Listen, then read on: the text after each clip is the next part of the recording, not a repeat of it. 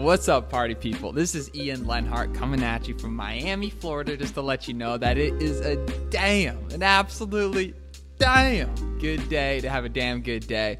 And I know I haven't posted a lot. I haven't been putting up a lot of podcasts. You know, what's the Jones up to? What's he doing?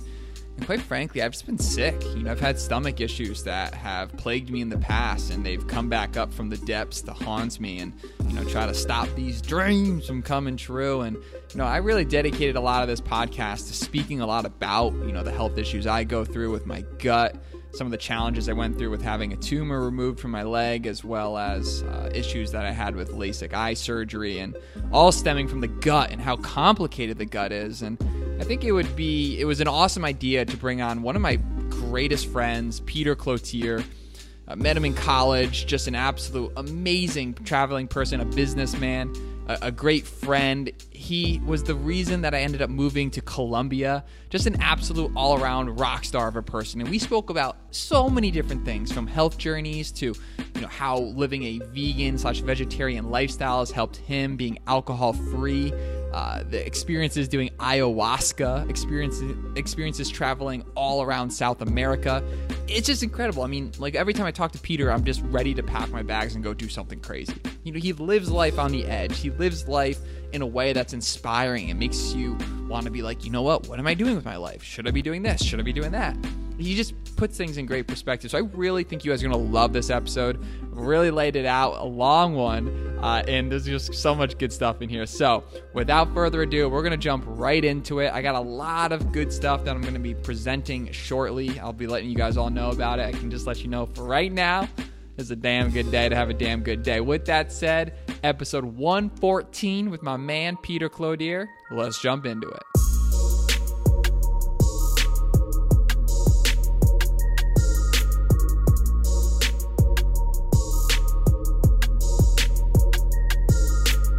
We're live. Peter, he's in the building. The man, the myth, the legend. How are you, my friend? I'm doing great. I'm great. Missing first, you. first off, thanks for jumping on this this podcast. This was very, very just improv. We were just speaking on the phone, and I was ranting about a lot of issues that I'm currently going through in my life, and I was asking for your opinion because you're someone I look up to, and just pretty much many aspects of life. We've had some pretty savage stories together. Uh, you were the reason that I moved to Medellin, Colombia. Like you can, like you were the definitely the the convincer there, and it was one of the most epic experiences of my life.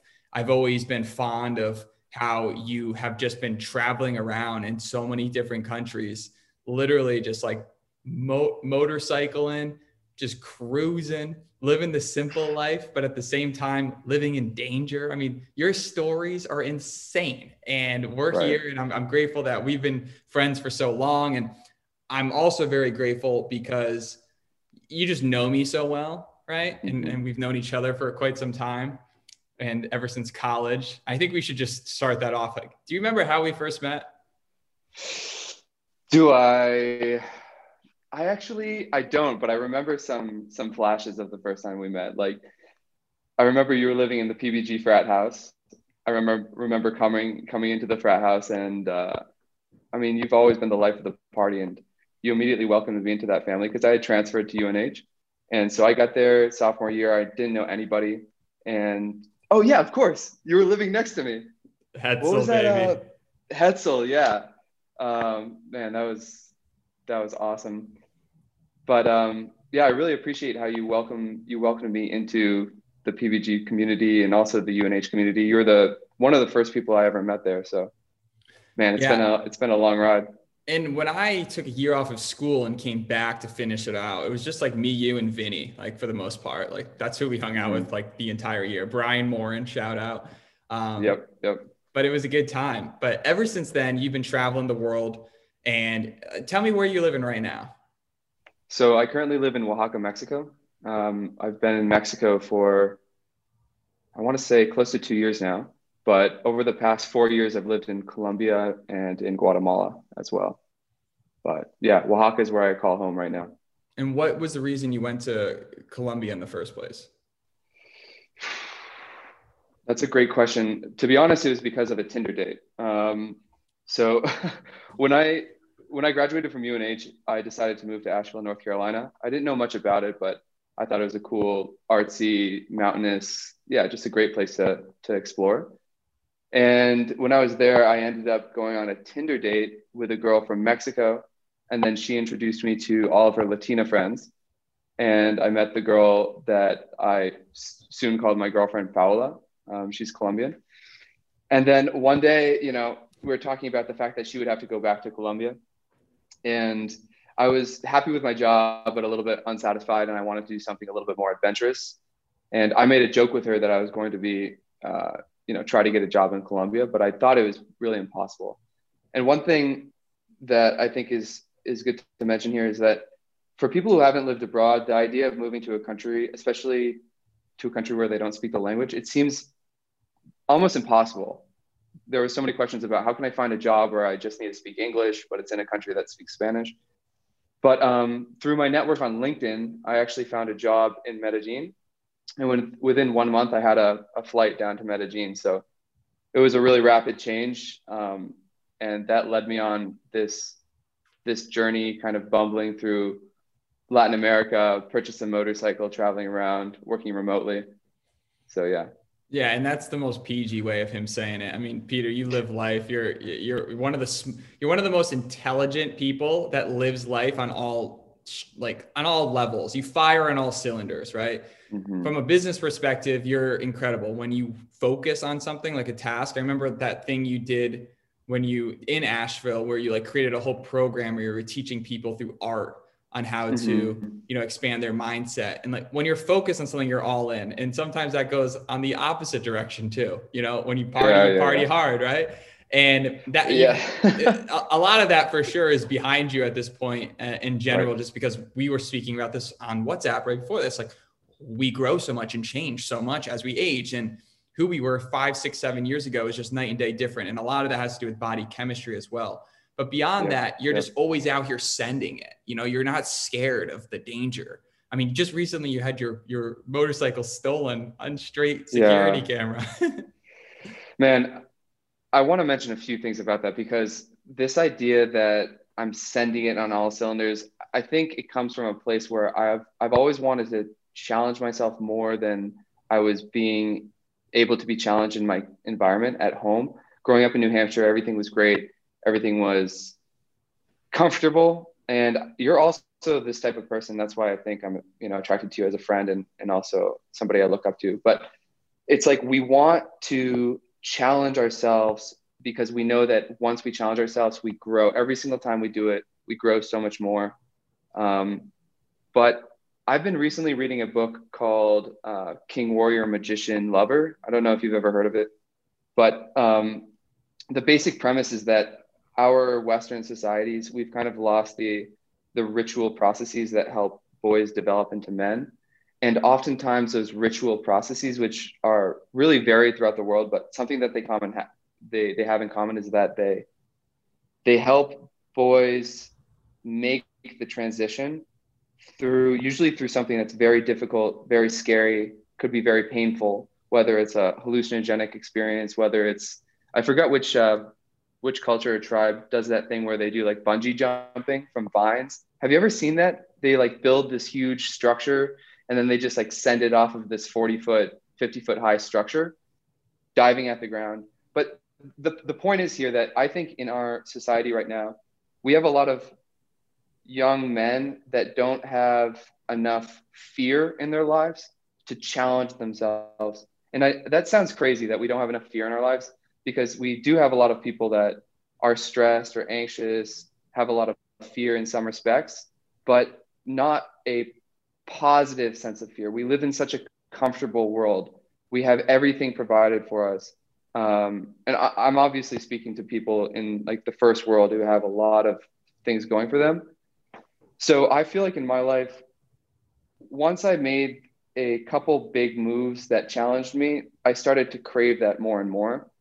And whether that's, you know, randomly purchasing a motorcycle, I'd never driven a motorcycle before. I don't have a legal motorcycle license. Um, I've still owned two motorcycles in Latin America. So th- that's going to be a challenge when I move back to the US and want to buy a motorcycle. I'll have to get a motorcycle license. But the point being is that I've found that every single time I've pushed myself outside of my comfort zone, that it's had tremendous uh, return on investment.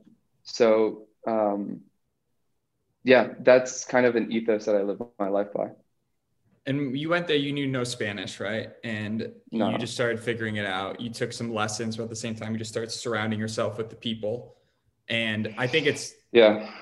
and I think it's funny because you went out there chasing a Tinder date, right? Kind of, you, you, you sent it Mhm. in that sense, but I, I'm pretty sure like immediately you guys actually broke up, right? And then you, you went down there Yeah. to, to, to, to date someone, broke up, and then ended up redating again like six, seven months later. That's But true. you ended, That's you ended true. up, you ended up meeting like the most amazing people from different countries that were so welcoming and cool. Like, wh- what were your experiences like that? You know what's crazy is you realize once you start living abroad um, that there are so many people from other countries and cultures that actually share a lot of the most important values that you hold. You know, whether that's adventure, hard work. Um, the, the people that I fall in with are usually people that are dedicated to working hard, are interested in business, are interested in technology. But the point is that when you travel, you realize how little the country where you were born matters. And I found a crew of people, of international friends that I feel almost closer to than some of my childhood friends because we've lived a lot of crazy experiences together and we just happen to share a lot of the same values. So um, I heard recently something from Sam Harris. I don't know if you're familiar with Sam Harris, but he said something really interesting, which is culture is like the operating system of society. And it made me think that when we're raised in our in our cultures, we often only see the paths for the trajectories for our lives that our culture kind of allows for us to experience or to have. But once you start experiencing other cultures, you start being able to pick and choose which culture fits you. Uh, and you start to see a lot more pathways for your life. So I don't know if that, that makes sense if I'm being clear about it, but I found that idea fascinating that culture is the operating system of society.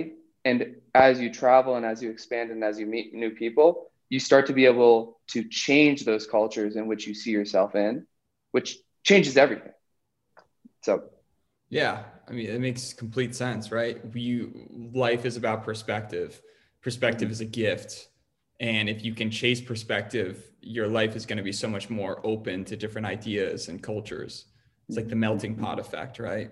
A little Yeah. bit why I like Miami because you get the South America effect in Miami. There's people from all over, but yeah, at the same Miami time, amazing. when you're seeing people from Europe, from Denmark, from Sweden, from all these different places, and they're all exper- they're all chasing similar experiences, right? Right, going to right. Salinas, um, going to Yeah. Romero, getting the bombest chocolate chip cookie with ice cream ever. It's fire. But what happens is like they change their entire perspective on on just the people they're around and and Yeah, they bust out of their shell. And if we don't bust out of our shell, we don't know. And if we're not challenged, we don't know.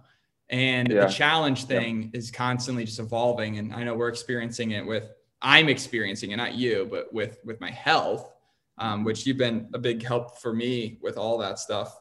And I've, I was picking your brain earlier because you know you're full time vegetarian, correct? full time. Full time. Yeah, And yeah. I was vegan for many years actually. I I only recently started like really incorporating cheese again. But And- yeah, no eggs, no no fish. What was the start point for that? Uh, it was actually a podcast. So about mm, 10 years ago now, I was at UNH and I had just made like the transfer and everything, and I was pretty lost in what I wanted to do, or what I wanted to be. Um, and I remember randomly finding this podcast called the Rich Roll Podcast. I'm sure people who are listening to this, a lot of people have heard of him. Um, and I kind of attached myself to him as a role model, and I started listening to the podcast religiously.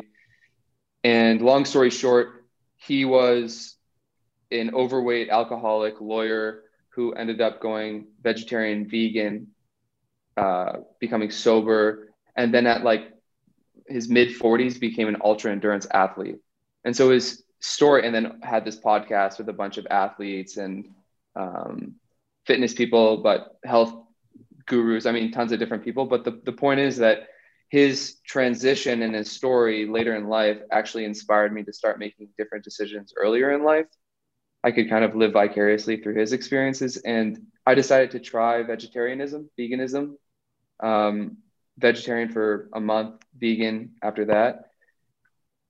And I just felt better.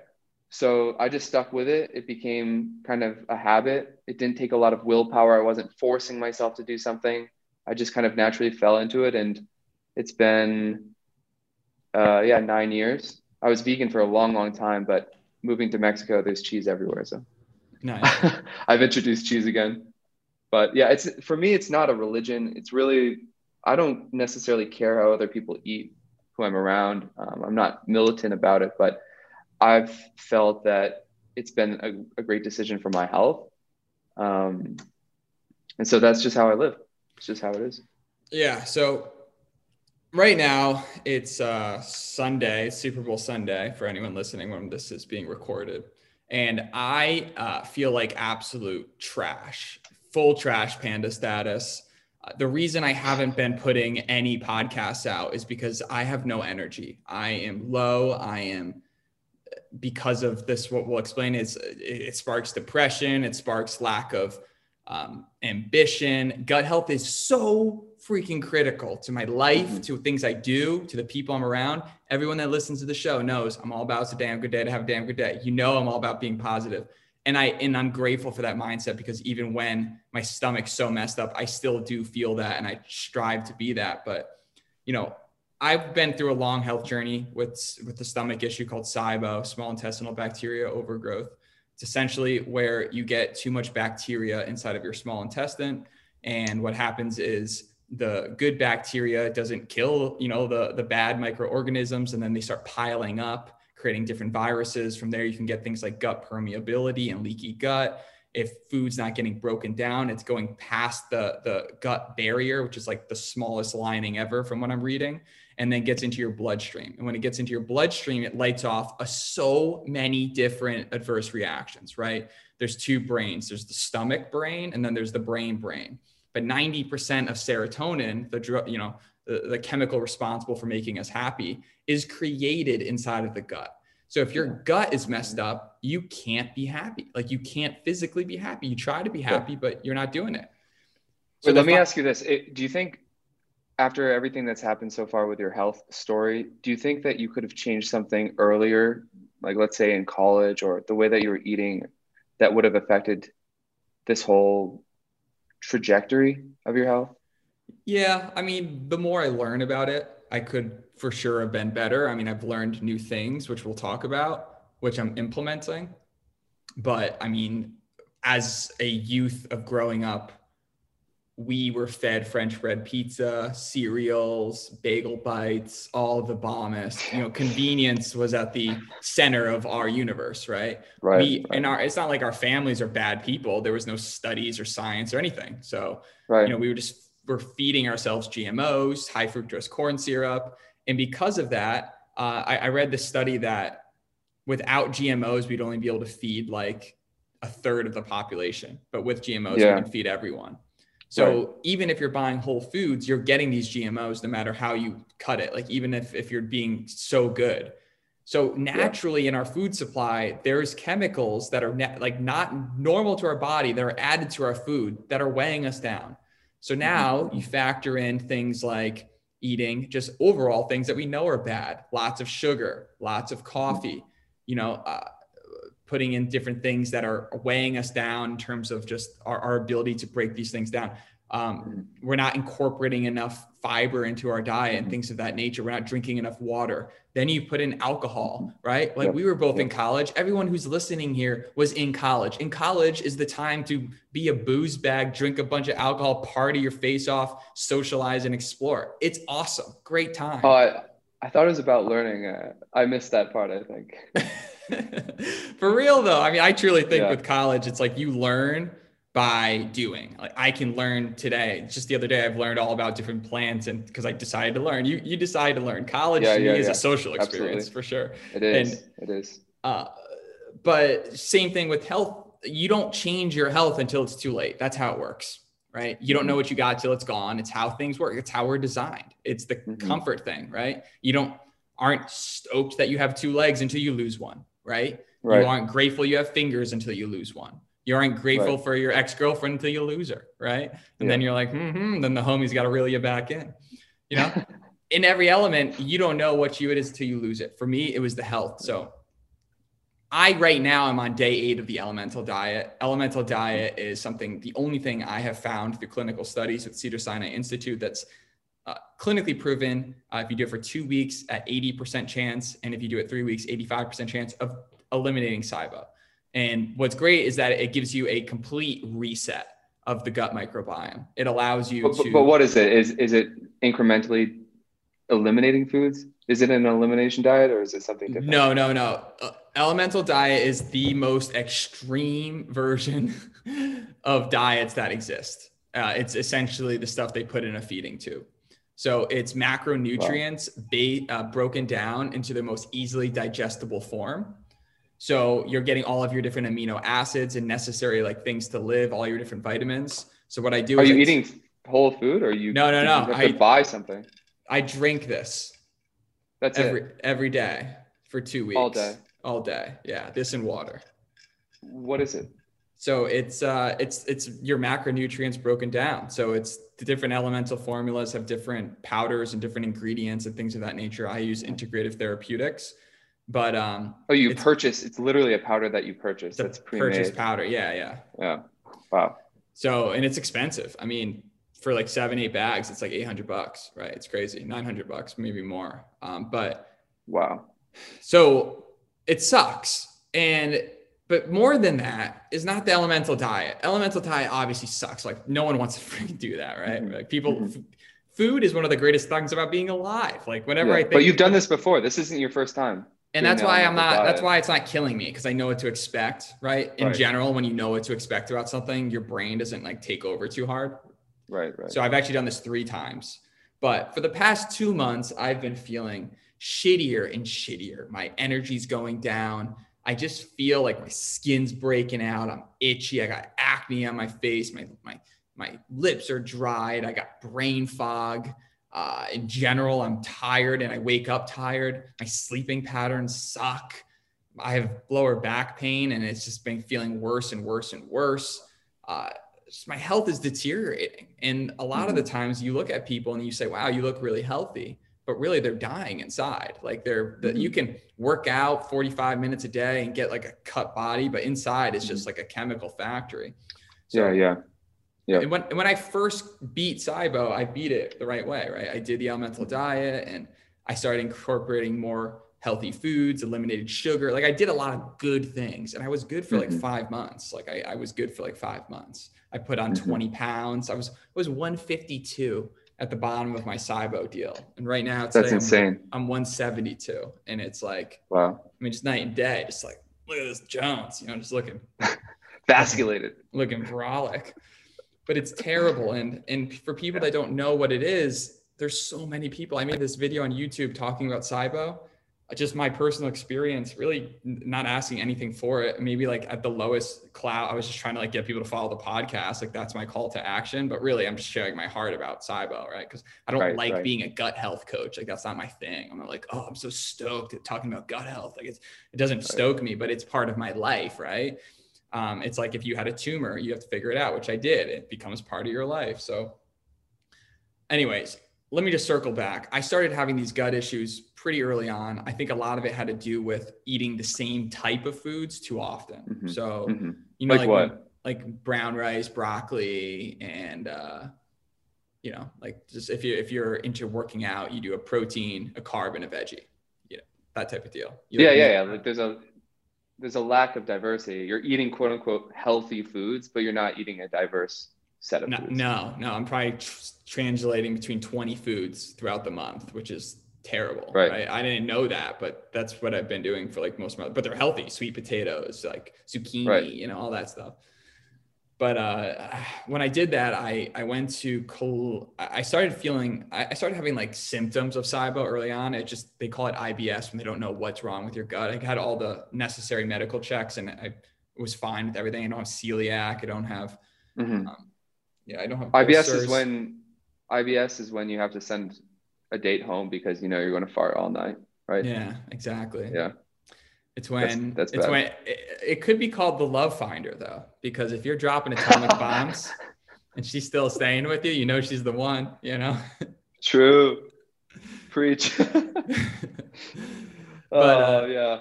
but when I went to Colombia, I was having such a good time. I was enjoying it. I was, but eventually my stomach just started falling apart again, and Yep, that's yep. really why I left. I was doing the low FODMAP diet, going to the grocery store there, and everything's in Spanish, and I don't even know what basura meant, like uh, like trash or like bag or bolsa. So like Yeah. I, I didn't even know anything. So I was like looking up on an app what food I can eat and then translating it, and it was just like a nightmare, you know Right. yeah. so I left Yeah. and then I started doing uh, this thing called Xifaxan. Xifaxan's like the, the best clinical drug to kill small intestinal bacterial overgrowth that currently exists. Um, but it also Ah, but that's so harsh, isn't it? Yeah, it's not good. Aren't those aren't those drugs like yeah, I don't know. I mean that It's, it always makes me nervous when I hear about those types of antibiotics because, you know, you win some, you lose some, you're you're you're eliminating a lot of good bacteria maybe when you're eliminating. I, I don't know if that's true. I mean, I'm not an expert on this, but it always makes me wary. well, I'm really stoked on that dude, Mark B. If, I don't know, you know how to say his name better. Um, Yeah. Fiber Fueled, Mark Bina. Will Will Will, Will, Will, Will. Uh, he wrote uh, this Bulsiewicz. Bulsiewicz. He wrote this book called Fiber Fueled. I'm reading right now, and he said that a lot of times with antibiotics, like yeah, they'll kill the the issue, but they also kill the good bacteria, and they seed you to create worse problems down the road. So avoiding antibiotics, avoiding ibuprofen, Motrin, all those things is going to be better for your health in general. If you can get that without that, that's that's much better Yeah. but I didn't, yeah. I didn't know that at the time. So I was doing some stuff, figuring it out. You know, I'm just following the protocols that our health system tells you to do. I'm just following the ladder, right? Just following the Yep. ladder. Eventually, I'm feeling good. I'm living in San Diego. I'm crushing life. I'm surfing, just absolutely just living. San Diego is probably the best Mhm. chapter of my life. Like just yeah. healthy, Getting sun. met Yeah, great people, rollerblading every day, scuba diving. It was amazing. And uh, eventually I got LASIK eye surgery. Um, I've always wanted to get LASIK eye surgery my whole life. And to be quite Mhm. frankly, it has always been, and I haven't told this ever to anybody, but I'm like totally over it now. So I can speak about it very confidently. And I'm, I'm very grateful and proud of myself for getting over it because it was a nightmare. Um, one of my biggest fears ever was something bad happening to my eyes. Like, have you ever had like a deep, Yeah. dark fear? Yeah. Like, like something that just truly terrifies you that you don't tell anybody, but like low key, it terrifies you. The way I live my life is that if something scares me that much, I try to do it and, and, like get over it. You know, I conquer it, and that's what makes me who I am today. It's gotten me to the Yeah, places yeah. I am today. It's a good. It's like what we were talking about earlier. Yeah. Yeah, Run into it. yeah, you run into it. So I, I ran into this perfect storm, absolute perfect storm of of LASIK. Uh, and this is what I meant. I'm sitting at dinner and I'm I freaking hate contacts. I hate wearing glasses every day. I hate being so blind. It just sucks, right? I'm sitting Yeah, at, I feel you. I you. sit is your vision good? No, I wear contacts too, and you can't you can't imagine the the shitty situations I've been on on the motorcycle with the contacts, and then like you know I don't know. Yeah, you get The like an eyelash. Yeah, you get an eyelash, but at the same time, they're unreal. They're, They're awesome, insane. yeah. They're incredible. Like they're the coolest thing. without going. 'em.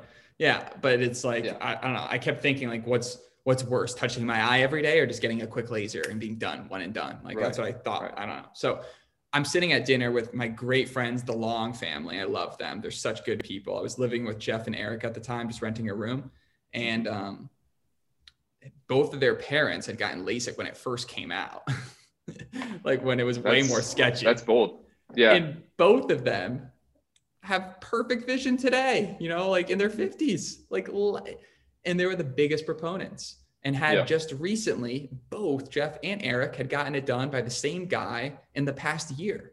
And both of them had the best experiences ever. So I'm Yeah. living with people that are like, this is the greatest thing ever. This is a no brainer. Like, if you qualify, like, uh, just, just see if you qualify. It's a no brainer. I'm living with these Right. people. It's a no brainer. Still, I'm skeptical. I go on Facebook and I ask Facebook, I literally make a post like, hey, I'm thinking of getting it. Do you have any experiences? And I just get flooded with only good experiences, only positive. And I'm thinking to myself, like, shit, like if I'm a betting man, I'm gonna bet on this. Like this is some serious social proof, you know? Yeah.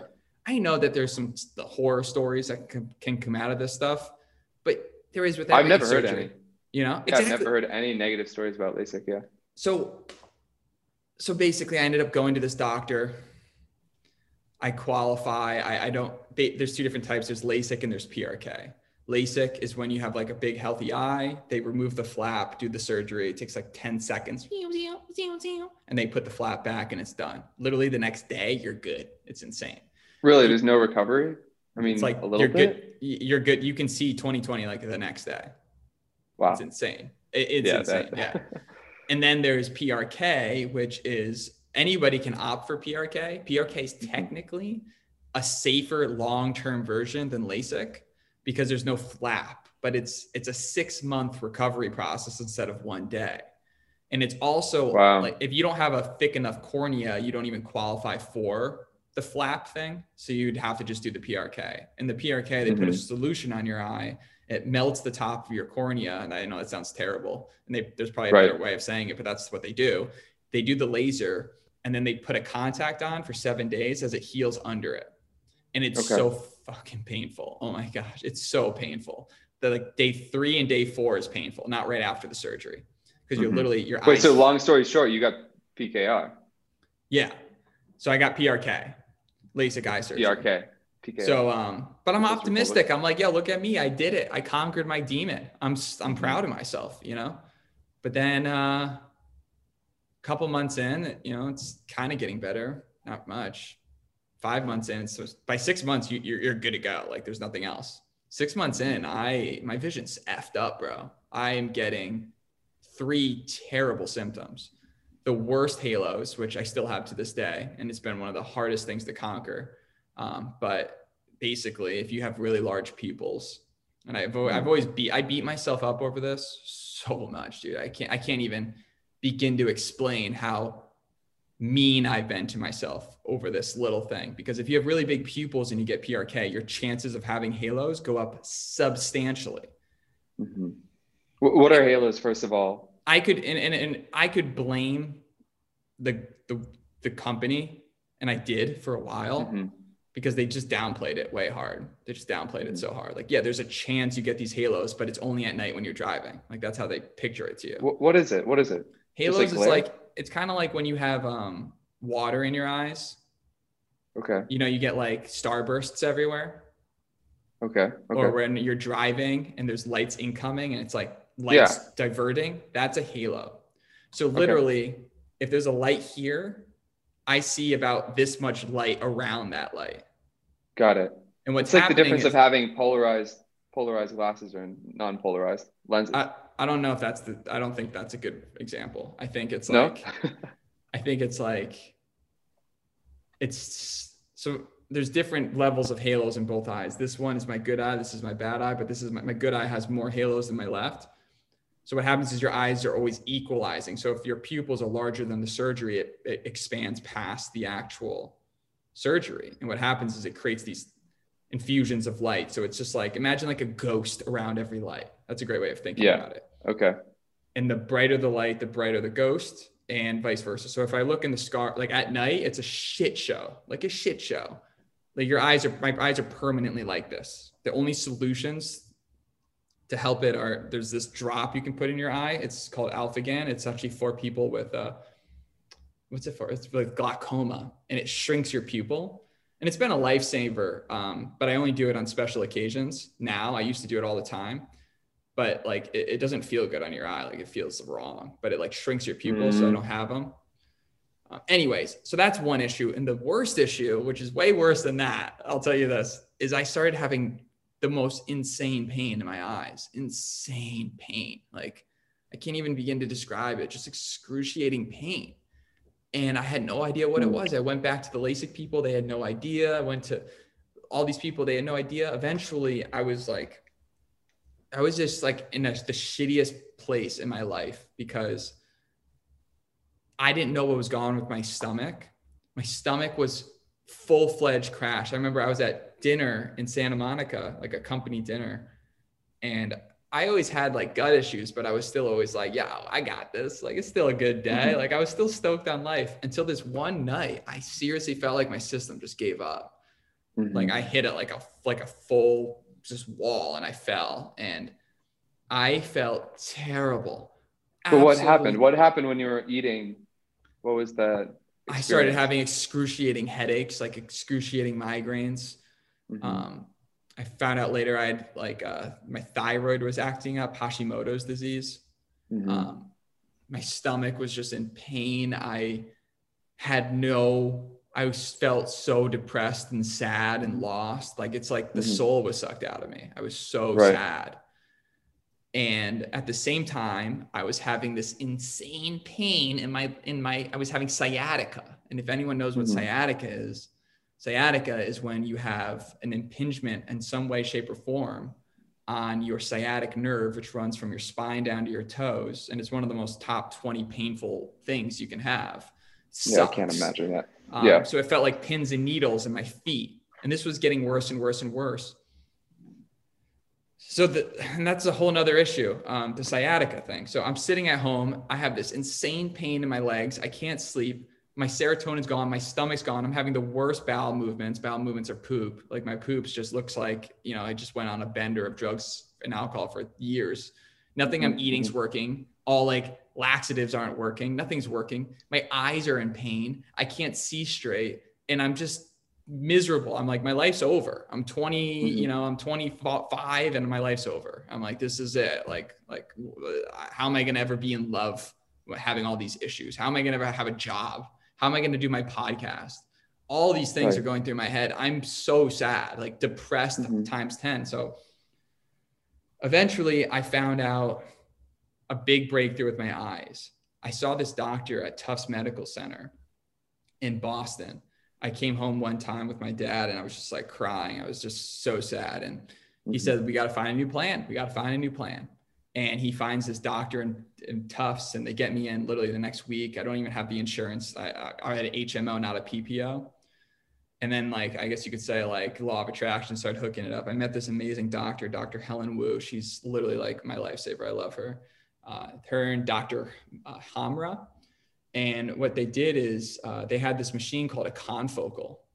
In mm-hmm. confocals, there's only 10 confocals inside of the United States Confocals are these unbelievable instruments, and there's 10 at the time, so I don't know if it's more, but literally it's a microscope that takes pictures of the nerves in your eye. So mm-hmm. they put like jelly on your eye, like you're getting an ultrasound, and they put a freaking like they put a microscope on your eyeball with this Just jelly. Like right on. It's more intense than getting LASIK, like when they yeah. do it. I've had it about three times now. Yeah. And they take pictures of the nerves so then when we had the pictures taken, we did all this stuff, she said, your nerves like aren't growing. You have inflammation in the eye. Mm-hmm. So your nerves aren't regrowing.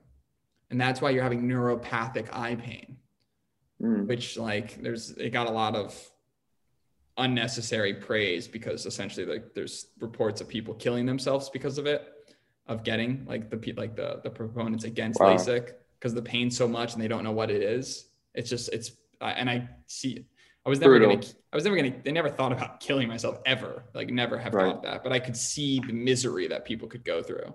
Yeah.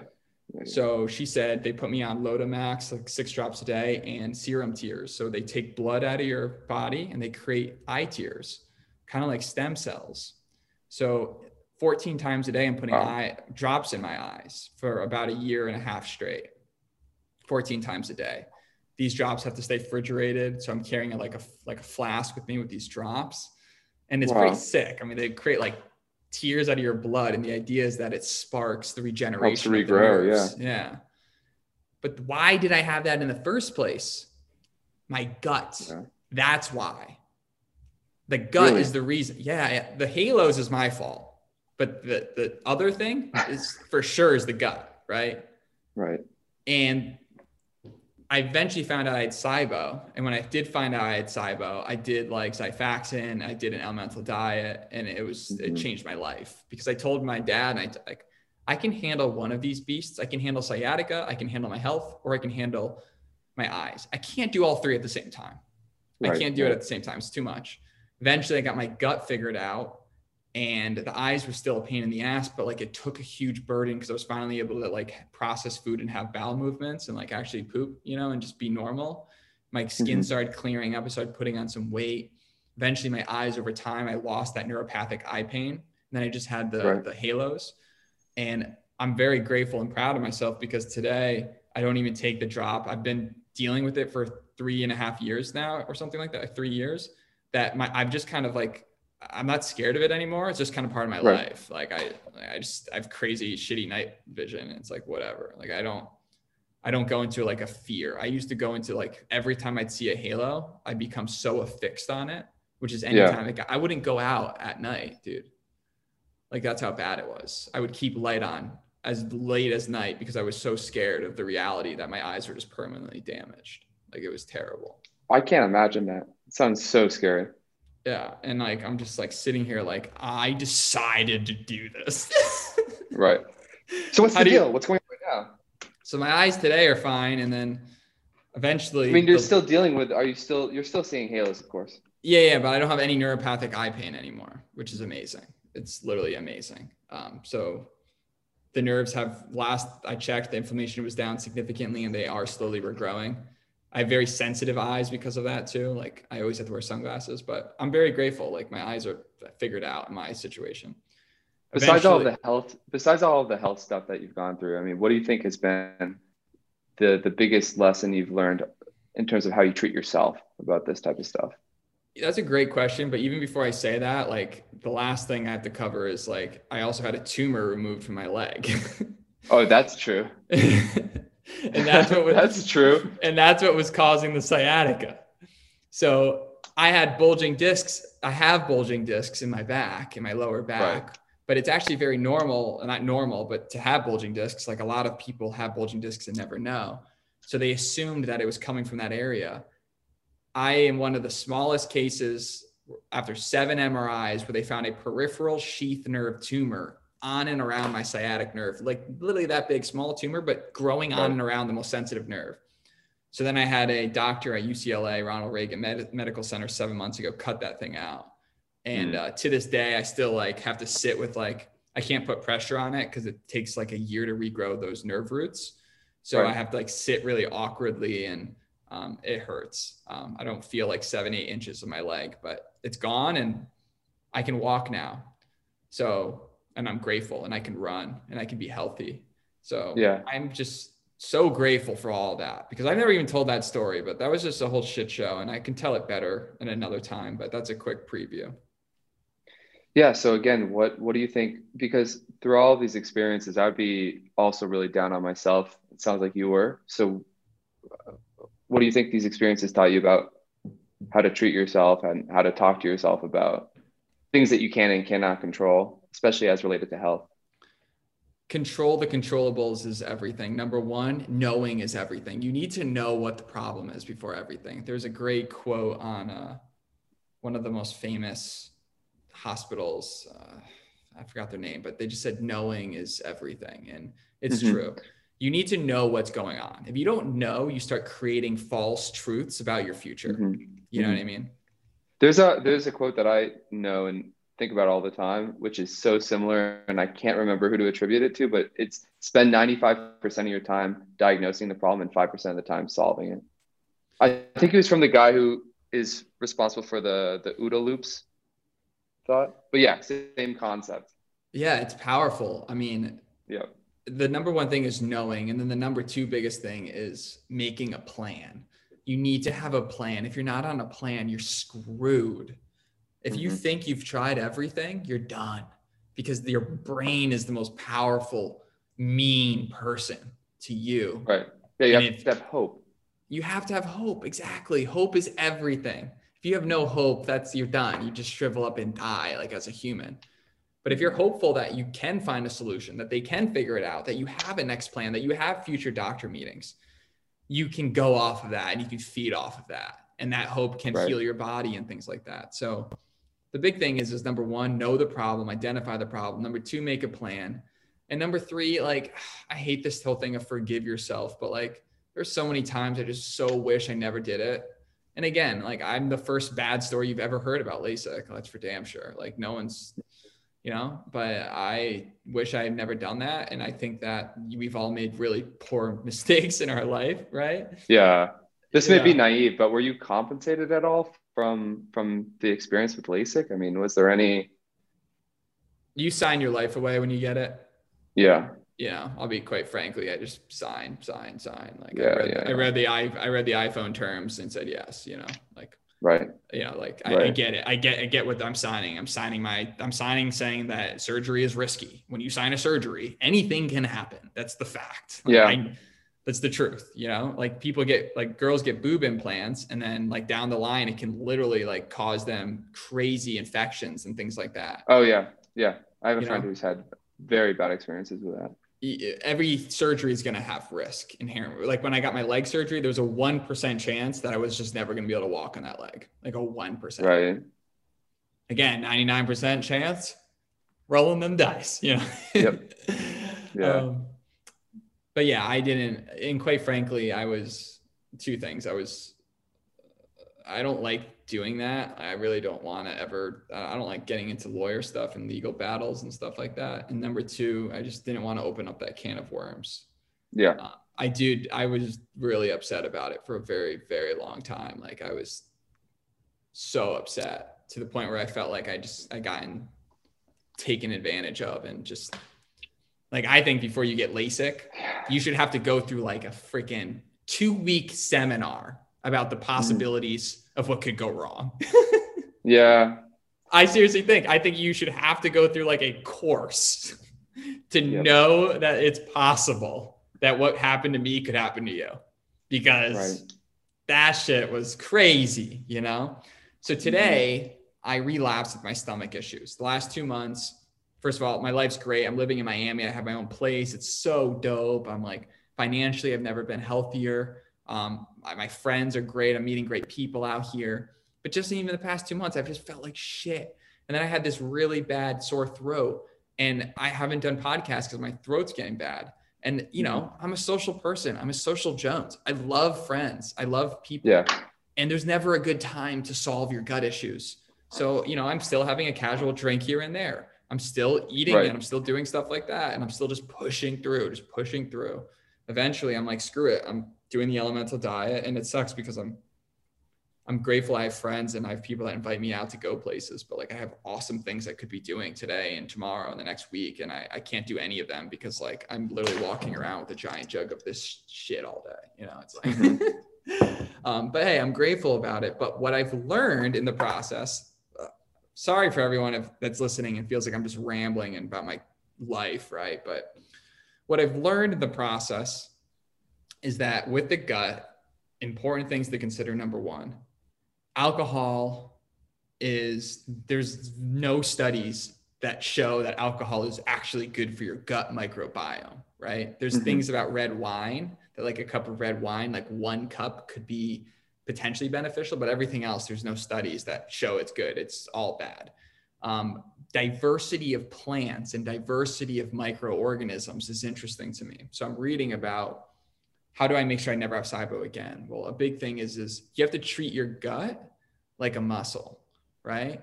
When you go to the gym and the first day you get back from the gym, you don't lift heavy like I freaking did because you know just naturally you don't do that. It's stupid. Um, you get injured, which I got injured. Um, but you have to treat your gut like a muscle. You start with three reps, you get up to four, you get up to five, you get up to six. With foods, it's like getting a little rep so if you're like lactose intolerant, you can actually rebuild up your lactose intolerance by getting small reps at a time to build up your tolerance to that food. Mm-hmm. So if you start off with just a little bit of broccoli, just a little bit of asparagus, over time you can grow the body to be able to take in more of that. Right. One of the biggest, seeding which is so interesting, and diversity of plants is like the number one indicator that that dude in that book was saying is the top gastroenterologist in the country basically said that the health of someone's gut microbiome is due to the diversity in their diet. Mm-hmm. So I found that really interesting. Right. And even even the the healthiest, like the vegans, vegetarians, or, or whatever diet they're following, even the healthiest people in the US are still getting a very small diversity of different foods compared to some tribal cultures or foragers or people who just eat what they find, you know, hunters, hunter and gathering societies. So, I mean, we think we should follow these specific fad diets or vegan diet or keto or whatever it is. But if you think about it through the lens of diversity of different sources, that changes the perspective on all of these different diets. It's so it's so interesting, and a lot of these cultures, for the first time, I think in the last decade, the human's life experience, uh, life expectancy in the U.S. has declined like ten years mm-hmm. or something. And in the UK, I don't think it's that much, but yeah, for the first time, it's declined. Yeah, it's declined, and that's insane. Right. And you know, I don't know. It, it's different when you come to like diets and stuff because like there's people that swear on keto and some people swear on just eating meat and just only meat. And obviously there's going to be, everyone's different. Something's going to work for everybody and, and you got to do what you do. I think I'm personally, I'm just going to try this whole diversity of plants thing, like super diverse. Um, mm-hmm. It makes eating really fun too, because you go to the grocery store and you're like, okay, I don't know how to cook this. I, I don't even know what this thing is called, but why not pick it up and in Miami or in any kind of tropical place, there are so many fruits, veggies that are exotic and unique that are delicious, but you've never tried them before. Uh, I don't know if you have this thing called a sapote negro, but if you can find it, you should definitely try it. It's like chocolate pudding in an, just a fruit. It's amazing. Uh, yeah, I had one for the first time the other day. It was awesome. So they they like put chocolate pudding in the fruit. No, it's just that the fruit is like this soft green thing. And when you open it up, it's like pure black soft and it tastes like chocolate pudding, in my opinion. It's insane. But um, I was going to say that I've never had stomach issues as serious as yours, but I think it's pretty common that vegans and vegetarians, they don't they may eat more diversity, but may not be that diverse in their diets. Like you can still be unhealthy and vegan and vegetarian. And I may have been walking that line as well, where I had like some gas problems. And, you know, I think it was because I was eating the same foods. But one huge thing that has benefited me recently is I stopped drinking alcohol um, a year ago now. It's been, we're coming up on one year, I think, in a week or so. So I know for a lot of people, quitting alcohol is super extreme. There's a lot of fear around how it's going to affect their social life.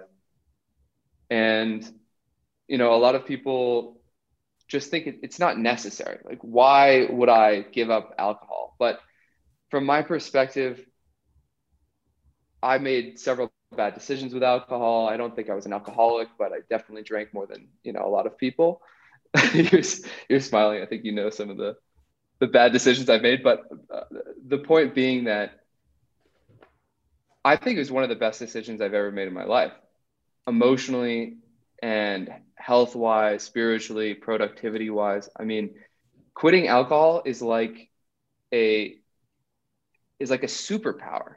It sounds so crazy, but not having those days where you wake up lethargic and those hangovers carry on for me at least they weren't just the next day it was like days afterwards that i had less energy than i otherwise would have and it wasn't until i just completely cut it out that i realized that i'm like man i actually could go for a 10 mile run every day if i wanted to now because i don't ever feel super lethargic or just a minimal like a small level of lethargy or just depression or whatever that I think was being added into my life because of alcohol. So um, I would highly recommend that that people take off some time from drinking, especially during COVID. It's so easy to to fall into drinking more than you would normally. I heard this thing by uh, uh, this this one of these like business building type of dudes, and he was saying that anything you put in your body is going to stay in your body for 72 hours. Mm-hmm. So what you drink today or put into your body is going to affect you over the next 72 hours.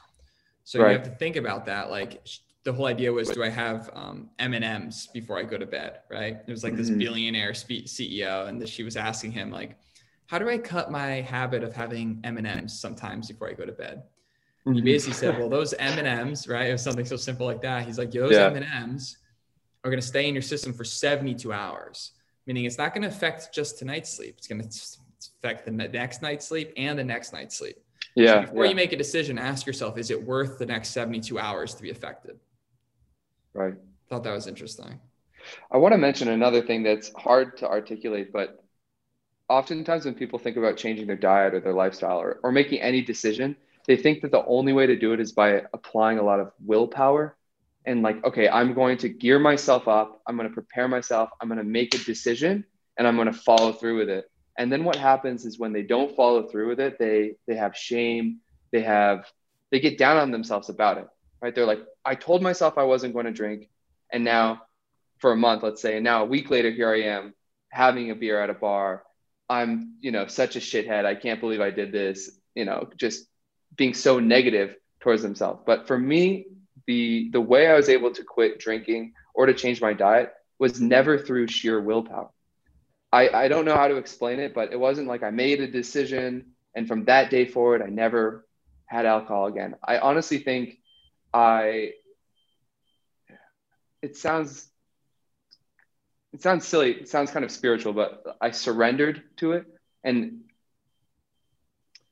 I've almost received a gift of sobriety. Like it wasn't as if I told myself I was going to stop drinking and that was going to be it. It was as if I opened myself up to it and then it was finally able to happen. So I don't know if that's any benefit to any. Well, I think the biggest but... thing about the sober thing is that it's the social element, right? Like, uh, yeah, that's a huge, me, huge. For me, it's the social element that's tough. It's especially mm-hmm. if you're in business and sales and meeting people. Because I don't know, right. the, in my opinion, the two the two best ways that you can ever like really strengthen a bond with somebody is by either mm-hmm. having a beer with them or smoking weed with them. You know, mm-hmm. two, two things that after you do that, your relationship and friendship's just on another level. You know, it's just it's right. almost like a trust thing. You know, that's one. That's reason. so true, but that's that's I feel like that's our culturally accepted way of doing it, and that's that's like the cheap and dirty way of doing it. You know, but if if you can find another way to bond with people go for a strenuous hike go do something that's that's pushes yourself outside of your comfort zone because in those moments where you're vulnerable that's where you bond and that's what happens with alcohol and weed. It's like the cheap way the easy way to make people feel vulnerable with each other. And the funniest thing about alcohol is people become vulnerable with each other. They say stupid shit that they wouldn't otherwise say. You know they they do embarrassing stuff together. But it's just because they drink alcohol together. If you go on, I mean, I can't think of another good example, but if you go on a hike together, you're going to get to that same level where you're going to start opening up. You're going to start talking about your family. You're going to start talking about your fears and your vision and your dreams. That's where you bond. It's not because of the the alcohol and the weed. That's just a tool. It's just like just the culturally accepted tool to get you to that place. Interesting. You did a you did a you did a pretty ex- like crazy experience that I would love for you to share with people. Ayahuasca. Yeah. Tell me about ayahuasca. I, you did it like the right way, like the way that yeah, I hear. I, I, I hear. I, I hear you. You got to go like deep into the jungles, and it's yeah. truly an experience. Can you tell us about like where you were before that, like mentally, what caused you to do it, and then what was the experience like? Actually, at UNH was where I first had uh, an experience with mushrooms, like a hallucinogenic drug. And after that, I had several experiences with mushrooms, with acid a few times. And I didn't, I wasn't immediately the person who loved it and was like, yeah, acid is my thing, tripping out is my thing. And some people just, you know, jive with it and really, really love that stuff. Uh, but I also, the perception shift that was afforded to me by doing mushrooms opened me up to other things like ayahuasca down the line. So when I moved to Colombia and I heard that ayahuasca was something that was pretty common and available to do on a retreat, I was open to it. But I made a decision that if I were were going to do it, I was going to do it in the Amazon, in the jungle. I wanted to have the whole experience, not just do it in in like a living room with some shaman guy so I thought about it for years. I read a book on it. I listened to tons of podcasts. I mean, I'm sure everybody has heard some podcast with some person talking about ayahuasca because a lot of people like to say that, oh, I did ayahuasca.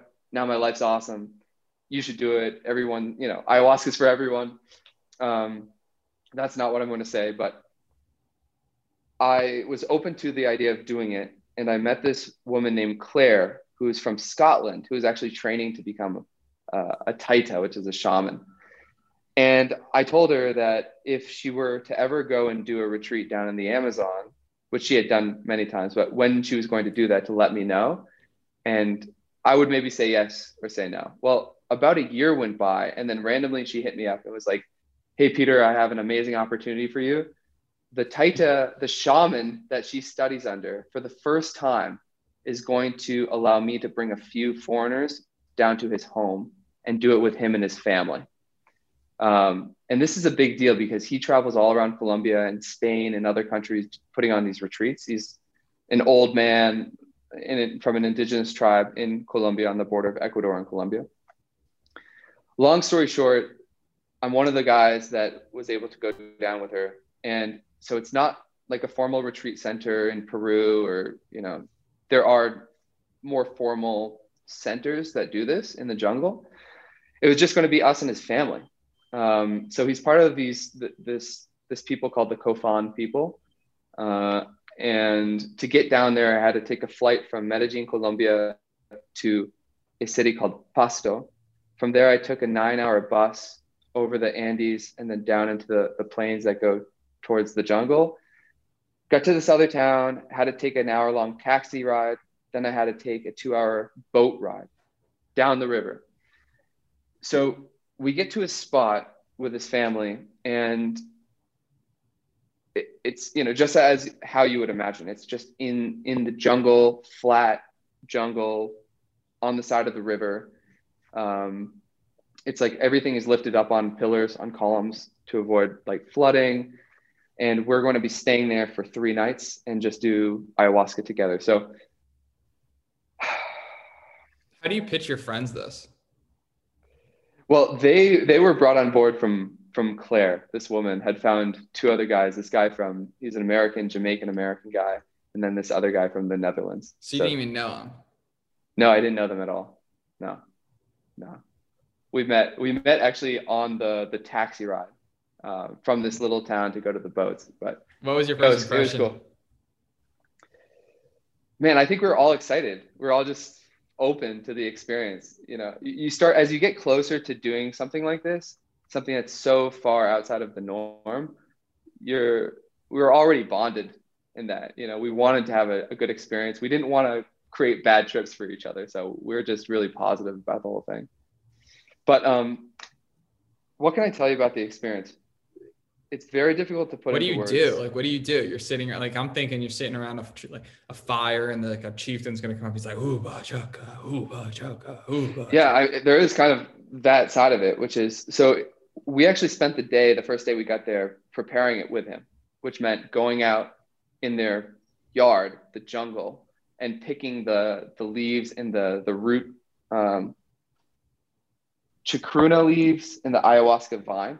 So it's a vine and it's a leaf so and then they boil them together. Yeah, yeah. In, indigenous plants there, and they boil the leaves together, the, the the leaves with the vine. Takes all day. I mean, you can. The strength obviously varies a lot depending on the potency of the the elements, the ingredients, how long you cook it, all this stuff. I have pictures. I'll show you pictures sometime of us cooking it.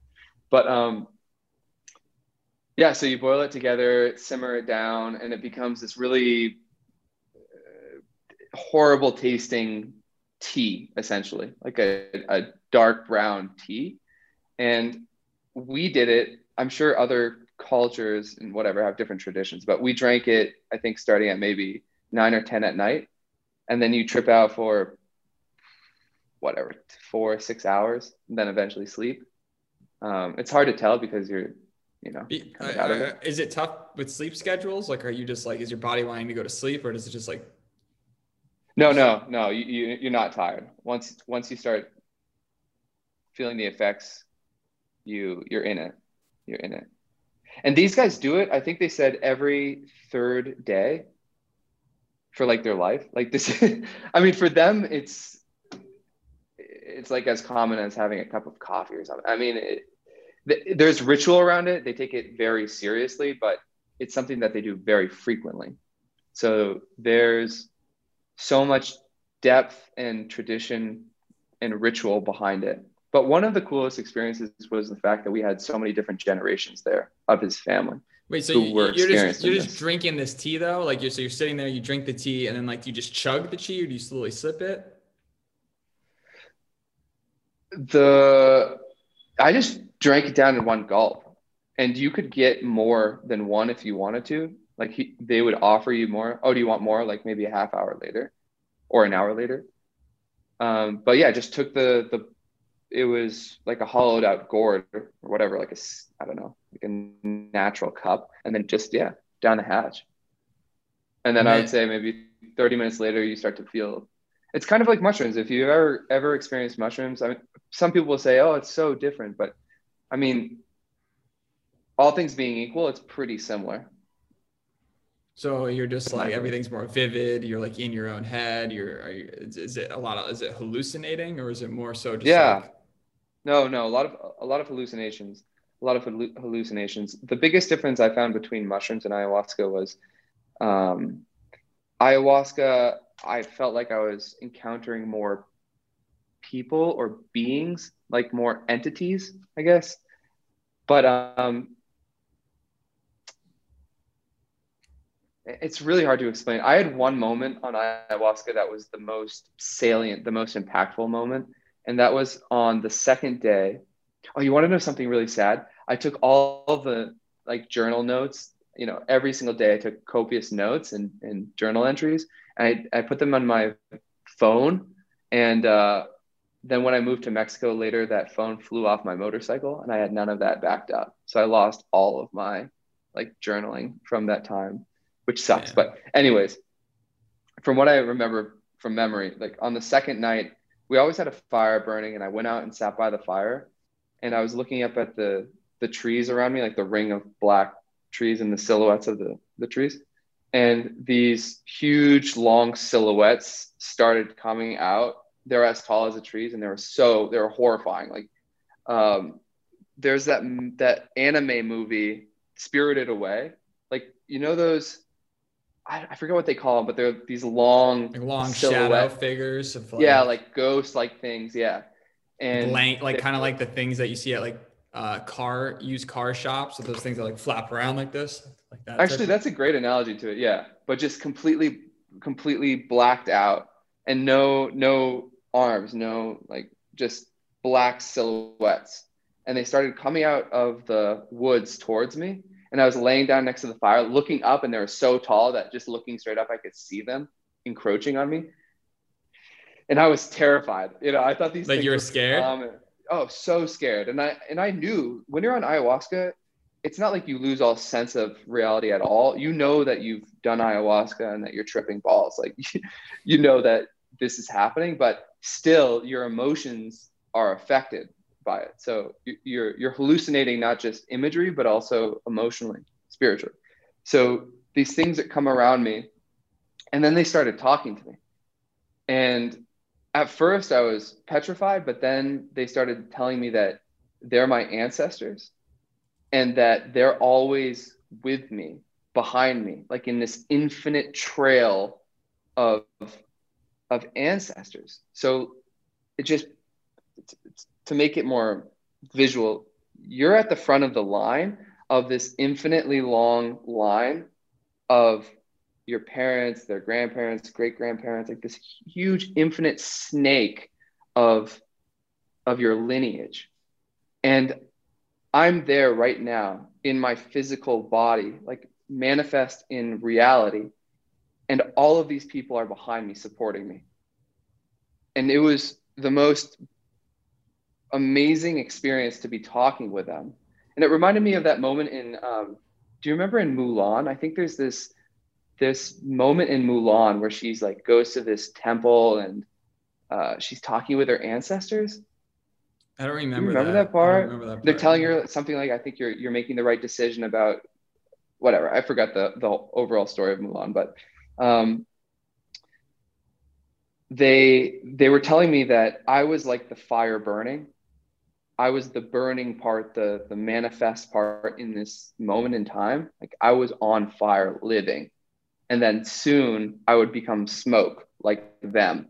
And then they just came and they crashed into the fire and they just went up in smoke. And I was like, holy shit. That was the experience that I came to have, you know, on ayahuasca. Like, this is what I was looking for. But with that being said, what did they say to you? That was it. That was it. They just Were you talking that, out loud? Are you like speaking out loud? So no, no, no, no. It's all in your head. Yeah. It's all in my head, and they they weren't really speaking words. You know, it was just the yeah, yeah. We were like communicating. Energies. Yeah, yeah. Yeah.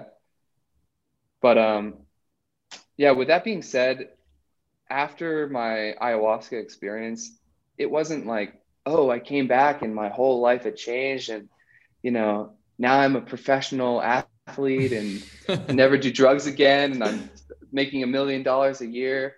You know, I, I hear a lot of these stories about ayahuasca that it was it was the silver bullet to everyone's problems, but really the way that I what I found from that experience was it opened me up even more to different experiences, to more spiritual thinking. And it made me remember that I'm not just Peter, this one person on earth, like walking around. There's a huge lineage of people behind me that I represent and that are like looking out for me. So it was an amazing experience. What about Absolutely the other two? Did the other two have any, like the other two people you're with, were, were their experiences similar? Yeah, unfortunately, I wasn't able to, I haven't stayed in contact with them much. Um, I see them on social media and they look like they're like living life. Uh, but the experience that we had, I think it was maybe a week or two later, we had like a follow up call together. And they also had had, you know, brilliant moments on ayahuasca. And some of we had different experiences. Like some people, one guy, I don't think he had a very strong experience, uh, at least for the first day or two. He, I don't, I don't even know if he really hallucinated the first night. And then another guy, he had extremely visual. I mean, from what he described, it was very, very visual for him the entire time. Um, for me, it was visual, but it was also emotional.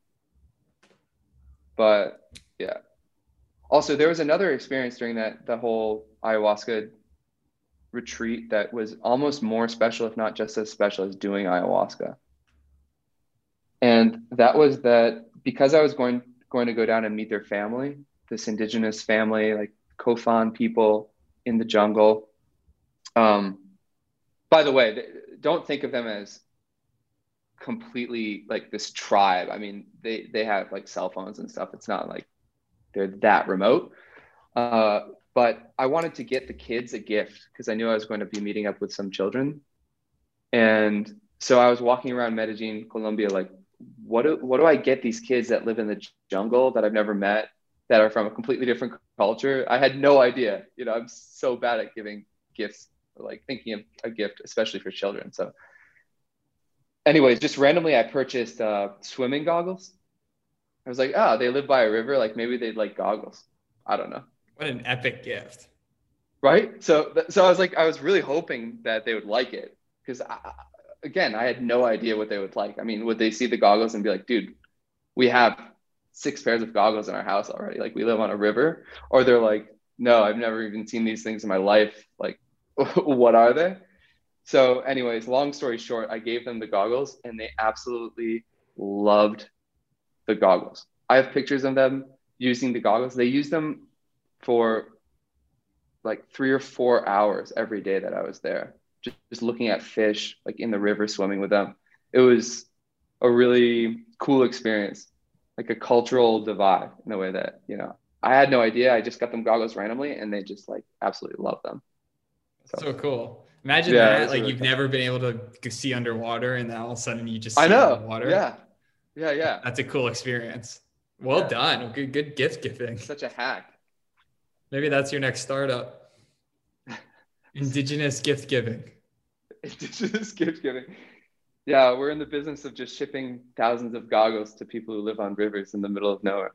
I don't know. There's something there. I mean, yeah, yeah, yeah.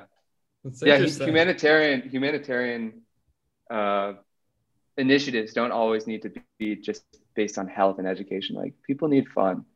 There are so many cool things that kids in in the U.S. have. The cool, I don't know, Game Boy or whatever that kids kids that living living in such different economic situations would just love. You know, just increase their sense of wonder and imagination.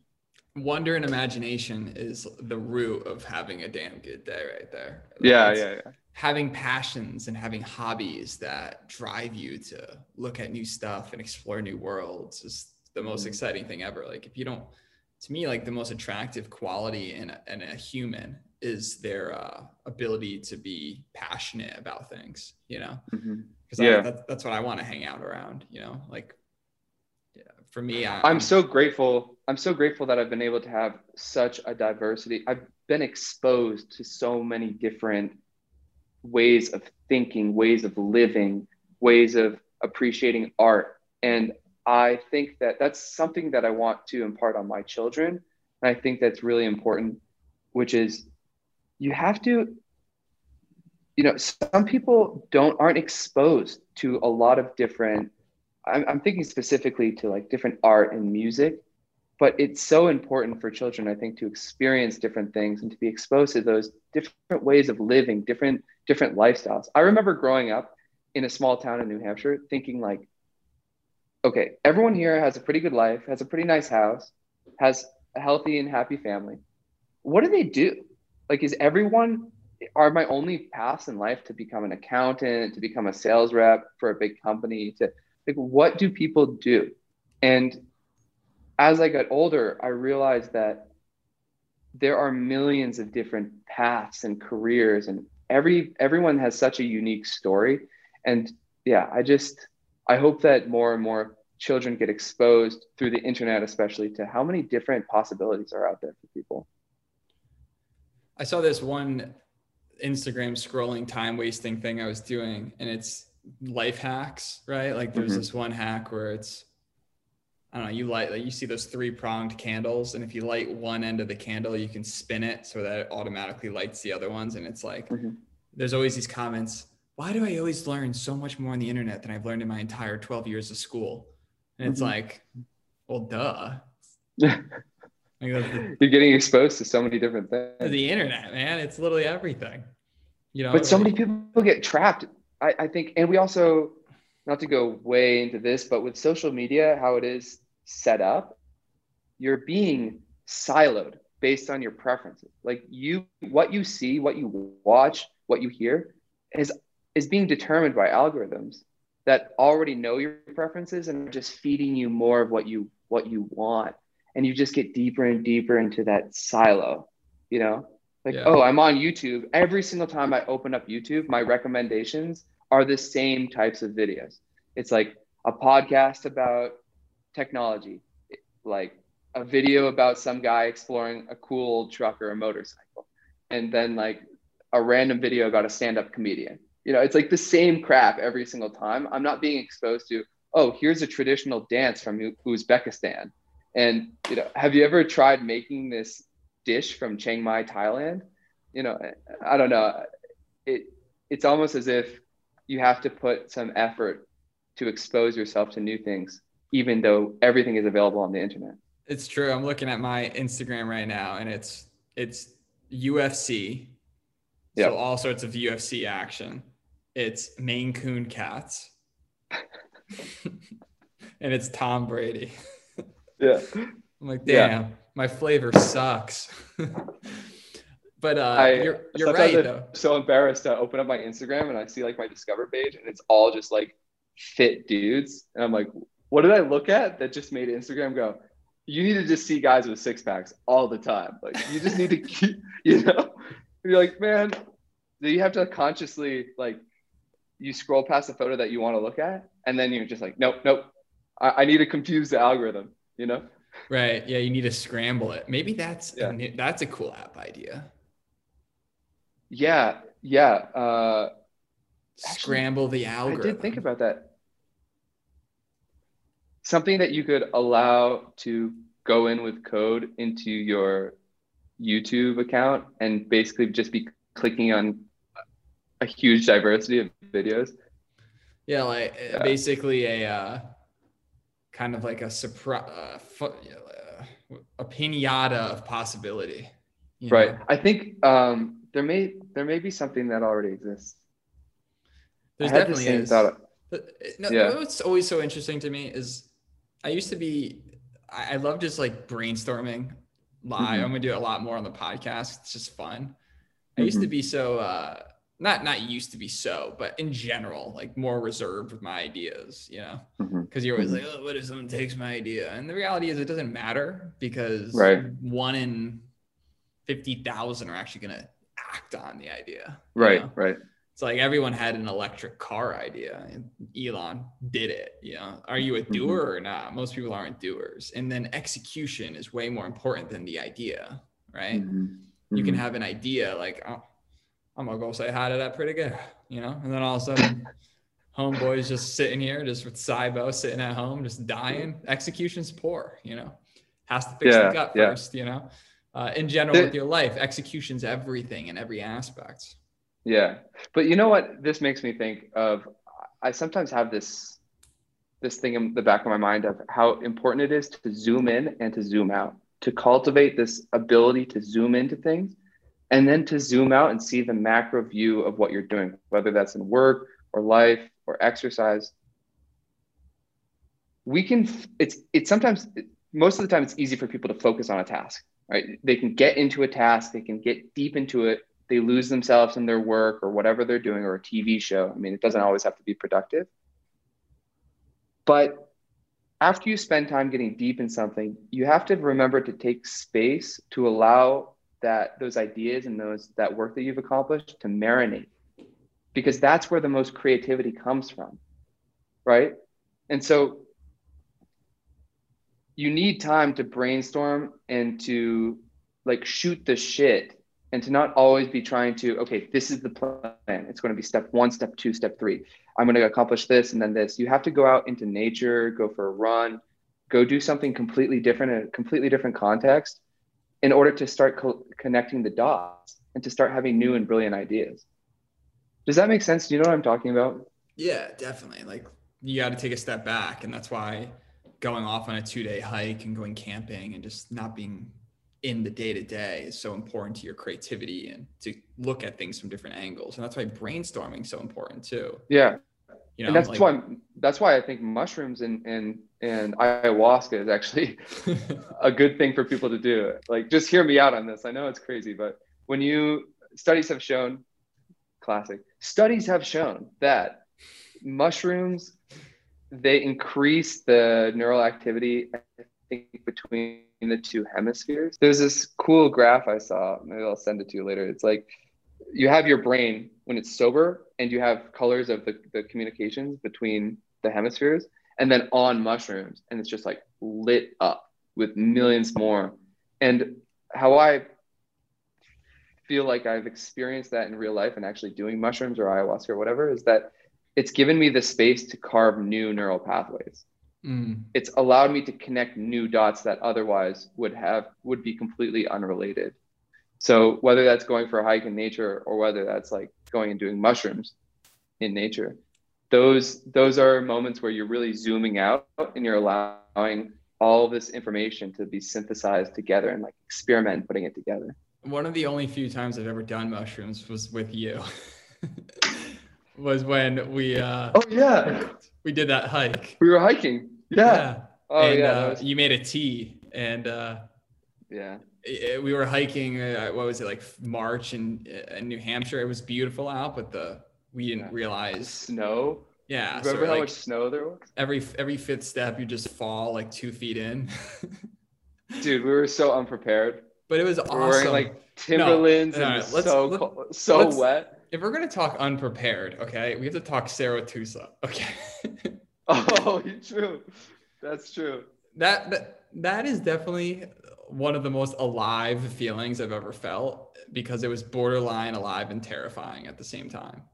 dude i'm And- glad. That's exactly the experience i wanted us to have. And I was almost angry at you because of how yeah.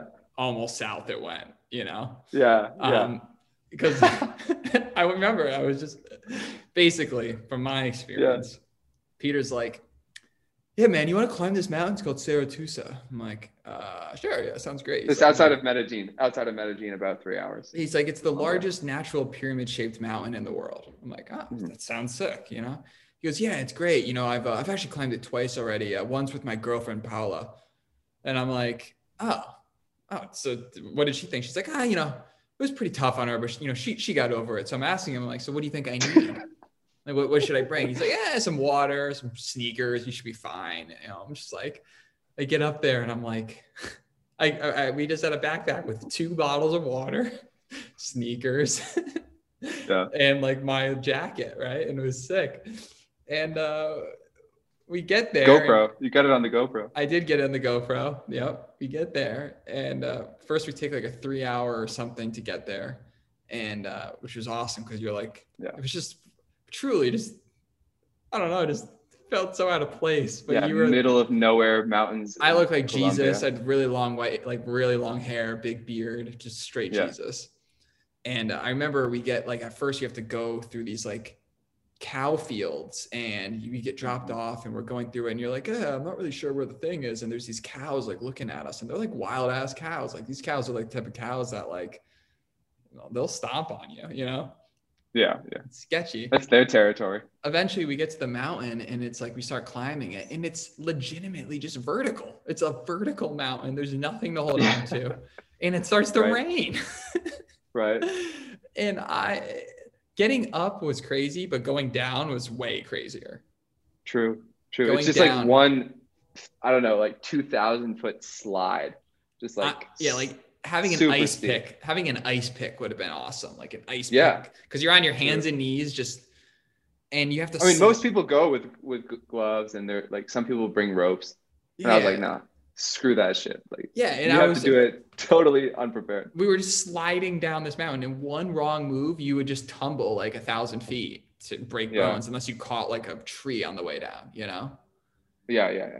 And and, Absolutely. and just that that right there You have to like sit on your ass because as soon as if you like stand up, it's so inclined. If you tripped, you know, it's just you're done. yeah So you're like going backwards or on your ass the entire time. and if we have Go no down phone it. service so you would have to wait until another crew came up in order to potentially get help it was just a really Mhm. stupid survival 101 plan it was so Right. stupid and i remember You know, you're not the only person I put through that though. I did it seven times. But yeah, go go on. Yeah, and then when we get done with it, we're trying to find the path. We're exhausted. I'm exhausted, and I, even you're exhausted at that point. Like you're Oh, tired yeah. too. For sure. And we start going, and you're like, I don't know where the path is, and we went the wrong path. And Yeah. I was out of water, and I was just like, Oh my god, we're in the middle of the fucking jungle. right. no water. Peter doesn't know where the path is. These cows look like they're about to have sex with us, and we got to get out of here. Oh man. Remember the You know, cows first started time- chasing you. It started chasing you. Yeah, yeah. Actually, I was gonna say the first time, the first time I did Cerro Tusa, I did it alone, and That's I what's even no idea- crazier. That's how Yeah. psycho you are, but it's awesome. yeah, no, I had no idea what I was doing. Like, absolutely no idea what I was doing. And um, actually, the first time a, a cow did, like a bull did chase me at one point after the whole thing, and I had to like slide under this fence that and just got covered in cow shit. And I remember having to go back to the town and get a bus home, and I was just sitting in the bus for three hours, so sweaty. You get so sweaty on that hike because it's humid you know, it's strenuous. And I was just covered in cow manure and sweat, just sitting in the bus. And every Colombian on the bus was like, like what the? Like, look at this gringo. Like, what, what is he doing here? So, I mean, every part of that journey to get there, to do it, to come back, just an experience. And then I remember we didn't have a ride home because we were supposed to meet this guy and, and we ended up being like an hour late. So he left. Right. So we're sitting on the side of the road trying to hail a random stranger to just Mhm. like who, who we found them, the strangers, and they they picked us up and barely Yeah. spoke English and they drove us to the town. It was pretty magical. Yeah, yeah. Dude, we got to go back to Colombia together. I know. Got to do more of these experiences. I mean that that's so it's it's so like if I told my dad that story, like he would be like, "You're an idiot." Like he's like, Yeah. if you're gonna go in the wilderness, you have to be prepared. Like one once a year, my dad does this trip to British Columbia, and he's got Mhm. this really good friend named Wally, and Wally's this guide out there, and basically people pay a lot of money to go and do steelhead and salmon, like out in British Columbia, like the authentic experience. Wolves, Mhm. uh, moose, bears, like eagles, like just Mhm. unbelievable. You take a helicopter to the actual spots, and once you're there, you're alone. There's no cell phone service. Anything can happen. And Wally was saying to my dad once, my dad's in like the raft, right? And they're like going down this thing. He goes, Dave, uh, how do you feel right now? Uh, do you feel pretty comfortable? He's like, Yeah, I feel really comfortable. This is this is great. You know, this is awesome. He's like, never be comfortable. That's how you die in the wilderness. He goes, right now, things look really good, but I'm going to walk the canoe through these mild rapids because of the small chance that there's something in the waters that we're not seeing. It could flip the boat. He's like, uh, okay. Needless to say, 30 minutes in, there was a like a stump or something from a tree. He's like, you see this? If we Mhm. didn't do that, you would have capsized. The boat would have capsized. You would have lost all your belongings. You would have lost your glasses. You probably would have survived, right? Like you would have been okay, but you would have lost everything Right. and it would be gone forever, right? And your whole trip would have been ruined. And Right. he's like, the the moment you get comfortable is the moment you make mistakes. Yeah. You always have to be on the edge and always thinking about things a smart way. It's like that time. My stupidest story, like my biggest near death experience, was when I almost drowned in Bermuda. Mhm. Yeah, I love this. I think you podcast. told me that. This is one of my favorite podcasts I've ever done because we're just letting it out. Can you? Yes. Tell me about this because you told me it once, but I don't remember the details. yeah it was just so scary it was so scary oh my gosh um the eye thing was like the scariest thing in my life but this was the scariest experience like even Were you scu- you were you scuba diving? no spear spearfishing Okay. so like it was a years back and me and my buddy um, um, joe we, we were uh, we, we we we went to bermuda to go scuba diving yeah. So we like went there to go scuba diving. We go on trips all around and we use diving as an experience thing. It's amazing. Scuba diving Yeah. the best. And the night before we were just really trying to you know just find some weed you know just like just simply just just trying to find some weed it was just fun me and my boy Yep. just smoking a little weed. And uh, we couldn't find it anywhere. Like just no one had it. And eventually we met this Mhm. dude who's like was working at the bar and he's like um, he gave me his number because we were looking for someone to take a spearfishing the following day. Um, needless to say we did a bunch of dives. It was amazing. We were so tired though afterwards right? The water was really cold and after two deep dives you're just you're tired. We went back we're gonna go nap. Then that dude we met at the bar he's he's a legend. He texted us saying hey man uh i'm at this beach which was three minutes from our airbnb. He's like uh, you guys want to go uh spearfishing and we're like What time? What uh, time is it? What time is it? it's like 12:30 like no this is like 2 2:30 2:30 p.m. Okay.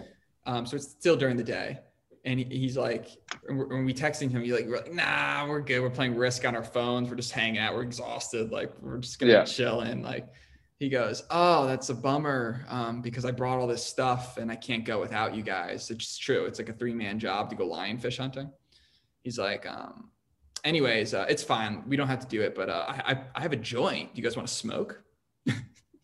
So naturally we're like uh hell yeah that sounds Sure. dope. Like, let's go bro. So we go and to the beach we smoke this joint and uh having a great time. And then the guy just he kind of guilt trips us a little bit. He's like well Yeah. you know i have all my stuff here. And then then my friend joe's just like screw it i'll do it. Is this a Uh, local guy? He's a local, yeah. Okay. Yeah, we just like met him. He's a he's a friend. I still keep in touch with him today. And then obviously I'm like, all right, well, I'm not gonna be like a huge bitch. Like I'm gonna go too, right? Um, so dumb idea. He only had half of a wetsuit and one full wetsuit. So Joe had a full wetsuit, I had half of a wetsuit, and this is where I made my mistake. When you go lionfish spearing, one person is at the top. There's like a boogie board with a metal or like a plastic tube or a box of sorts. So when you spear a fish, you can put it into it, right? One person was going down and filming it on a GoPro, and the other person was spearing. He was the best, so like he was mostly spearing.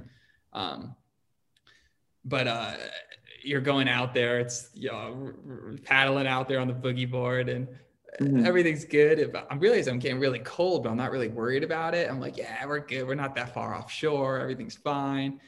Then like once we get into, it, I'm like, wow, I'm like really freaking cold. I'm Like, wow. Mm-hmm then eventually Joe looks at me. He's like, "Hey, bro, you good? You don't look so good. Like, you you want to go back? Are you okay?" And I'm like, "Yeah, dude, I'm okay." Which is stupid. I wasn't okay, but I was just trying not to like ruin the trip. So I was like, "But yo, I think I'm just gonna swim back. Like, you guys just stay." Um, just because at that point, what are you shivering? You're just I'm so just, cold. Yeah, I'm just like shivering. Like, I'm not so cold, but I'm just like pretty freaking yeah. cold to the point where I don't want to be here anymore. You know? Yeah. And uh you need at least two people out there in order to continue doing it because one has to hold the boogie board. Does that make sense? Yeah. So I start swimming back and uh, swim like 50 meters, and then I realize like I'm far from shore. I did not mm-hmm. realize it, nor did I realize how drained of energy I was because I was using a boogie board for the whole time. So yeah. I'm swimming and I'm realized like, oh my God, like my bones are freezing up. And I don't know if I'm going to make it to shore. Mm-hmm. That's really scary. And then just the weed hit me, and I had a full fledged panic, a full fledged panic attack in open water. oh no! Just not where you want to be. I'm sitting there no. like running through scenarios in my head of how I'm just gonna drown, and no one's even gonna know for like two hours, and like right. what a what a dumb way. Like this is how idiots find themselves dead. Like just stupid decisions that end yeah. up in bad situations. Yeah. Long story, I ended up making it to the top of a reef where I was able to like get my grounding and like hold my shit together, right? Like, yeah, you're gonna be good, Jones. Yeah. And then I made it to another reef and eventually made it to the shore. It was like I was like clawing up there, so great. Yeah. But it was can't scary. imagine how when was, you got to the beach and you just like, oh my god, I made yeah. it. And it's just looking back, it was stupid. Like I'm almost embarrassed telling the story, but at the same time, like these are the stories that teach us lessons in life, right? Like yeah the ocean is unpredictable. You have to always treat it like so. You never get comfortable. If you get comfortable, you die. Literally, that's how people yeah. die. And hopefully, yeah. that little story t- teaches you to not be an idiot and be smart and, uh, you know, don't. It's don't a fine balance. Yeah. It really is a fine balance between being reckless and, you know, being like pushing it, but just to the level where it's okay you know because we all want to we all want to push the boundary a little bit but if you are you know if you die or you get injured then you're like man i'm so dumb. Like why why did i have to do push it just a little too far over the edge? It's so where it goes from being exciting to just being absolutely reckless and stupid. Right and then where's that line? Like part of it is the story is amazing because you do it. Like you telling me to climb Cerro Tusa was like, I'm so grateful I did it now. Like it's one of my favorite mm-hmm. pictures of me just like in the background with Guatemala, like Colombia, the behind me. It's so beautiful. Yeah. yeah. But at the same time, I'm you don't like, know where the line is until you tease it, until, until you get you, there. That is so true. That is so mm-hmm. true. And that's like with so much things with life and relationships and business and people and yeah. finding the line and yeah, that could be a whole book, Teasing the Line. Teasing the Line by Peter Cloutier. There's so many people uh, that never even want to come close to that line. You know, they love the comfort and security of their of their lives. And I have a lot of people like this in my family. They wouldn't even begin to understand why I live outside of the US. You know, to them it's so it's such a dumb idea there why would you want to leave new hampshire? Why would you want to leave this place that we know we call home? And and i totally understand and sometimes i do wish i had more like security or more i don't know was around family more things like that but it's just it's in my dna to, to be pushing that line to try to explore to try to go out to, to be yeah to be like the christopher columbus. Like i want to get in the boat not know if i'm ever going to go home ship off. I don't even know if we're, we're going to fall off the side of the world, but we're going to we're going to enjoy trying to find that line.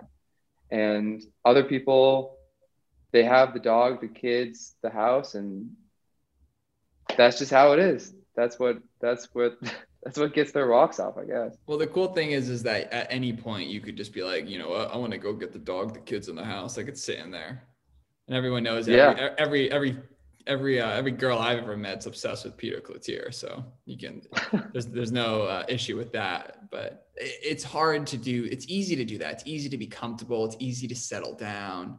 And there's going to be a point in our lives where, like, naturally we want to have families and do that stuff, Yeah. right? But you could, Yeah. I like, I mean, would you see yourself living in South America long term, like, like, like setting up and buying land in Guatemala, or Uh, I could see myself having property long, like definitely long term, and being here a lot of, yeah, for a long time, but maybe not necessarily being here forever, or or it being the the the only home that I have. But I, I do like the idea of having kind of a more nomadic family because I want to give my children those experiences too. But it's funny because kids always rebel against what's they what they know, you know. So if I have a family in which my I, I'm bringing my family constantly around the world and giving my children these experiences of different countries, you never know. They may completely flip to the other side when they're adults and just want to live in upstate New York and just, I don't know, just be there all the time and not want to travel. So, yeah, that that stuff. So the that's why I'm grateful we had this podcast. I'm grateful that you can speak on your experiences and, and teach people that it's possible to just go off to a new country, not knowing the language and be a savage. It's definitely way, way easier for for a guy to do it than a female. Like that's probably for Mhm. sure. Would you agree with that? Just because of the safety issues? Yeah, unfortunately. Unfortunately, that's true. But I know so many badass girls that are just great role models for that. Like they they it's true that it's not as safe for girls. Like that has to be accepted that, you know, they face a lot of difficulties in Latin America in any place in the world, but Latin America, I think some parts of Asia as well, especially India. I have a lot of friends who are avid travelers who are kind of turned off by the idea of solo girl traveling, uh, female traveling through India. Um,